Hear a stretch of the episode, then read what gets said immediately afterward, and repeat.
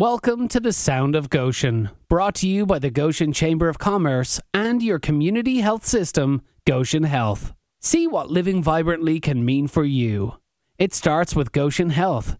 Get strong, feel better, live vibrantly. Visit livevibrantly.com. This week's podcast episode Sounds of Success. Welcome to the Sound of Goshen. I'm your host, Vince Turner, and today's episode is The Sound of Success featuring author Marshall King. Marshall is the author of the soon to be released Disarmed The Radical Life and Legacy of Michael M.J. Sharp. Uh, you know Marshall around town from wearing many hats, uh, still wears many hats. A journalist at the Elkhart Truth, as a matter of fact, in his in his last gig at the Truth, he was the managing editor. You know him as a food writer, both at the Truth and uh, nationally in several different magazines. He has now become an accomplished chef, although he'll deny that and say that he's still got a long way to go. And he currently works uh, as a communications man at uh, the Community Foundation of Elkhart County. Uh, a bon vivant, if we would, Marshall, uh, a man about town. That almost sounded like French, Vince. Thanks. Nice to be here. Well, I did have a year in high school, but that was many, many moons ago. Uh, let's talk a little bit about um, about MJ Sharp. First of all, who was he, and what made you decide that it was time to write? Uh, MJ had some connection to Goshen. Uh, he went to Bethany Christian High School and was the orchestrator of one of the the the best pranks ever done at Bethany of hacking the bell system uh, and and bedeviling the uh, administrators at the time. Uh, MJ was working in Africa uh, for the United Nations in 2017 when he was he went missing for a couple weeks and then was was found dead. And then later we learned more about his death.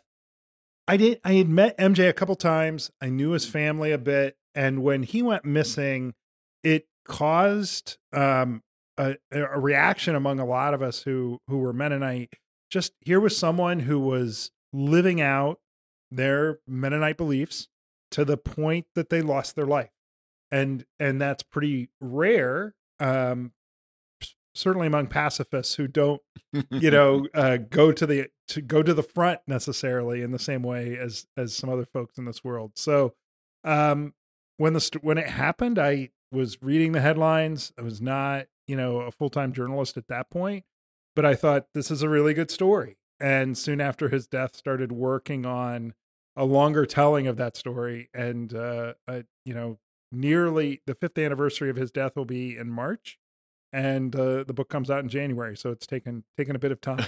you know, I want to step back just a little bit in in in our personal friendship and in our professional relationship. The word book has come up many times. Uh, in in different subjects. I think everybody just assumed if Marshall King was going to write a book, it was going to be about food. If Vince Turner was going to write a book, it was going to be about sports. And then all of a sudden, here you are enmeshed in what has been an emotional journey that we'll talk about a little bit later. But what then prompted you to decide, okay, it's time to cross that line. I'm going to do the book? You know, I think Marshall King assumed that his first book would be a food book as well. so um, it wasn't, I, I mean, I've used the language um, borrowed from a poet that, you know, we, we, we spend most of our lives waiting to be claimed by a great idea. I feel like this story claimed me and chose me as much as I chose it. Early on, I said to the family, you know, I'm interested in doing more with this. And over a period of months, as I earned their trust, they said, yes, you're the guy. You're the guy who's going to tell the story of MJ. And so once I had made that commitment, then I kind of was on the hook and just and, and would say, well, I said I was going to do this. Now I just got to figure out how to do it. And and so over a period of years, it, it was an energizing process to interview people, to hear about this guy's life, to to pick up the pieces as a reporter, but also know that I was doing something very different than I had ever done before. Mm-hmm. And so um, I had a food book idea when I walked out of the truth for the last time in May of 2016. And over the following 10 months, I really struggled to figure out how to make how to make that work, uh, how to do that. And then when MJ died, I was like, well, here we are. And so I had been talking about writing a book for more than half my life. I mm-hmm. mean, and and it looked different at different times. I mean, I think in my 20s I thought I'd write the great American novel. Um, that didn't happen. Still might. It still might, but it didn't happen in my 20s and I'm grateful for that because it'd probably be embarrassing. But uh but this book then became the thing and the thing to which I committed um running this marathon with and and here we are. You know, it seems so very trite to say, but it sets the stage for you to describe the process. There's more to writing the book than writing. And as I watched you go through this process, probably the most meticulous aspect of it all was your research, your interviews, your travels, trying to put everything together before you ever sat down at a word processor. Yeah, I mean it was it was both and because I was I was writing some sample chapters, I was doing trying to find a publisher, trying to find an agent and putting a book proposal together and how do you do that? So I was doing that along the way, but I was always talking to people and in fact, I mean the last interviews for the book, I was writing the book and the last interviews probably happened in March or April and I turned it in in July. So, I mean, the interviews were uh, were there almost until the end and and it was just that i didn't feel like i had to talk to everyone but i was scared of what i would miss Mm-hmm. or I, I i was i wanted to make sure i had it i wanted to make sure that i um and i was energized by most of those conversations um i mean people just said some really remarkable things and then i would go oh that was that was wow that was really good so uh and the travel that went along with it was kind of fun and and um I mean, it was it was I was engaged and it was in this engaging thing, and I hope people are feel that when they read the book as well. Marshall, did you find in the process with some of whether it was family members or friends or acquaintances with MJ, did you find in some ways that your activity, that you know, reaching out with the book, gathering information, etc., helped them process the, the the death as well? Yeah, I mean, over and over again, people said, "I wasn't sure about talking to you, but it was really helpful to do so." And I'm not a counselor. Uh, I'm I'm married to one, but I'm not a counselor. uh, and but I know how to interview someone. I think, and it was that process. It's it's it's almost embarrassing when I listen to some of the audio recordings of my interviews of how much talking I did, because how a lot of the time I was sharing information with them. Well, I learned this. Did you know this? You just told me this. That coincides with what this other person said, and so I was doing talking as well as listening as I was doing the reporting. And um, I, I mean, it was I I became I became good friends with the family. I Mhm. became good friends with some of his good friends. Um, and and not every interview was you know was was a long ball or a home run, but but a lot of these were really good conversations, and um, and yeah, people felt I, I was able to earn the trust of people along the way most of the time. And there were people who didn't talk to me and refused to talk to me Mhm. over a number of years. And I understand that because this was incredibly painful and hard and still is for many of them. Marshall, you've done a really good job through this process of making sure that you didn't claim to be closer to MJ than you really were. I mean, I've I've dealt with authors who suddenly pass themselves off as the best friend. But yet at the same time in this process, you learned that you were a little bit closer to him than you thought in the beginning. Yeah, I I I was a little sheepish that I didn't know MJ better while he was still living. Um, I was at the same New Year's Eve party with him two and a half months before he died. Uh, we were at Ignition Garage with with a mutual friend. I remember standing in a circle with him, and I didn't talk to him the rest of the night. I didn't realize what he was doing in the Congo. I didn't realize um, the range of his work. And had I done so, had I had I realized that night, I probably would have, you know, peg put him in a corner and pegged him with questions for an hour and a half. I didn't, and I think that's probably a good thing. I I like to say I was close enough to the story to know, understand it, and know it, have a sense for how to tell it, but far enough away that I still had some um, distance or or Mhm. perspective. And so, I mean, I learned to know MJ really well. I learned things that a lot of people who knew him may not have known simply because of how he compartmentalized his life. So I, you know, it turns out I'm distantly related to him. Uh, I, that's one of the first lessons of doing this project is that Mennonites in North America are a really small tribe. uh, and and I started finding all these mutual connections that I didn't realize were there. And so uh, yeah, I mean, uh, his grandfather and my mom are cousins, and and there you have it. So, but no, I I won't recreate all the moments backstage that I supposedly had with him, or all the things that I was actually at when I wasn't, or. Yeah. I, I just was the guy who came along with a willingness to tell the story and then got it done. Even so, this project took you on a bit of an emotional roller coaster, didn't it? Yeah, I mean, I I I, I lived with a dead guy for four and a half years. Um, I uh, by proxy, you know that this book process and the reporting of it and the writing of it has you know been a huge part of my marriage and home life as well. I mean, it's just I process things by talking them out loud, and um, for for good for me and sometimes probably ill for her means my wife gets to listen to a lot of this stuff. So, I mean, I but it was challenging to tell the story. I mean, MJ died in a horrible way. I mean, he was he was set up and killed um, because of the work he was doing and because of how close he may have been to the truth about how child soldiers and mass graves were were um, part of the violence in in the Democratic Republic of the Congo. Mm-hmm. And so that the toll of the story uh, inevitably took a toll on me, and I was aware of that at sometimes better than others.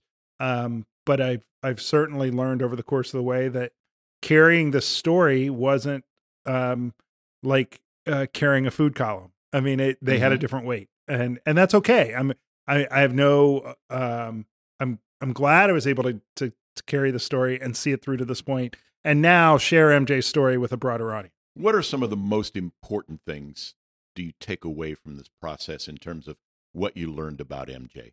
I mean, who who he was and and what he stood for. Yeah, I mean MJ was was someone who was willing to give his talents to the world. Um and I, you know, I think that's what all of us want, right? We want what we're good at to help somebody else. And so MJ was bright and um willing to do this work in a variety of settings. He loved adventure, he loved travel. He was proud of the fact that he had to get extra pages sewn into his passport. And yet it wasn't just about going to all the hot spots in the world, um, hot vacation spots. It was going to some of the actual hot spots Mhm. where um, where people don't normally go. And so um, he he the courage with which he did that was remarkable. The humility with which he did that was remarkable. And um, the way that he was willing to I think the biggest lesson that I've learned from MJ is he was willing to put himself alongside people with whom he didn't agree and with whom who wouldn't agree with him and engage them in conversation and listen to them and treat them as as humans. And in our modern context that's hard that's harder and harder to find and MJ was really good at that. And so I think that's the biggest lesson that I've learned and that I hope others learn from reading the book. Yet under the big umbrella that is the Mennonite Church, he was the consummate Mennonite. yeah in many ways he probably drank more than the consummate mennonite but but uh he he I, I that's that's a bit of a joke, but I mean, I in terms of living out this this notion of how to bring about peace in the world, yes, very much so. Wrestling with the faith questions and wrestling with how to negotiate differences, yeah, very much so. Um, and and and that's why his story is worth uh, paying attention to. What did you learn about yourself? I mean, I was as a newspaper guy. Um, I, I physically I'm not a sprinter, but as a newspaper guy and as a writer, I'm a sprinter. So I I would write I would write you know go to an interview or a couple interviews and then write a write a piece and move on. And so sticking with one one piece, you know, one long piece for this long, and then writing that much, and then having to cut a bunch of it um, to make it a better book. I I I did have the discipline to stick with it. Um, and I learned, I was able to use the skills that I had learned from a career in the newspaper business and translate it to a different kind of writing and a different kind of work. And, um, and I was able to uh, manage manage the emotion of an emotional story and tell the story of someone's life without hopefully in ways that are honest and realistic um you know not everything's in the book we all have chapters we want to keep unpublished and i think mj probably did too Um, but I also think that it's a pretty good, honest telling of a guy's life. I've heard families say that everybody ought to build a house, but only one. Everybody ought to run a marathon, but only one. Uh, is Marshall King going to write another book sometime soon? I, I don't know about sometime soon. I think I I think I I did enjoy the book writing process. I learned some things that I you know hopefully some mistakes that I wouldn't repeat. Um, and and I do believe that I have um, more books to write. I'm just going to try and um, talk about this one and get as many people to buy this one first. Of course, you may need permission from your counselor at home. Yeah, she's also my wife is also known as my agent, and uh, I never actually found an actual agent to represent the book, but uh, my wife is my agent, and so if someone comes to me asking me to do some sort of work gig, she gets to sign off. so uh, we've already did you know the book the book process at the end of it we were both pretty weary and and uh in a conversation she said something about if you do another book and i'm like wait you're gonna let me do another book? We'll see. So so the opinions expressed by the author in this household are not necessarily those of the manager. That's exactly right. So. take us through the nuts and bolts then. Um, when will the book be available? How do people access it? Yeah disarmed uh, is being published by menno media or herald press it's a, a small church press. Uh, it comes out officially on January 11th. You can pre-order it now in in in all the places in Barnes and Noble, uh, in Fables, our our bookstore here in downtown Goshen, uh, on Amazon, or from the publisher itself. Uh, if you pre-order, the book will arrive, you know, around the uh, around January 11th date. Um, we'll do a, a, number of events in Goshen, probably in January and even February, um, where you'll be able to buy the book as well. Mm-hmm. Um, there'll be an, a, launch, a launch event um, around the time of of January 11th, and um, I'll be happy to sign any but any book that uh, anybody wants me to sign. Well, it's a congratulations. Uh, the buck one thing crossed now off the bucket list. That That's exactly right. So, so, yeah, it's uh, it's been remarkable. And again, you don't. A lot of people have been. Um, you and others, Vince, have been incredibly supportive along the way uh, have offered uh, you know assurance that I could actually do this and uh, and affirmation and and and just the number of people. I mean, I interviewed more than hundred different people for the book, and so I mean, it's not something that I could could have done by myself. Well, I'm proud of you and proud for you. Thanks. Uh, wish you the best as as it rolls out and you go through another emotional roller coaster exactly. dealing with people in the aftermath. Our thanks to Marshall King. The sound of success is just one segment of our Sound of Goshen. Check out our website, soundofgoshen.com, for the sound of the economy, the sound of service, and the sounds around town as well. I'm your host, Vince Turner. Thank you for joining us.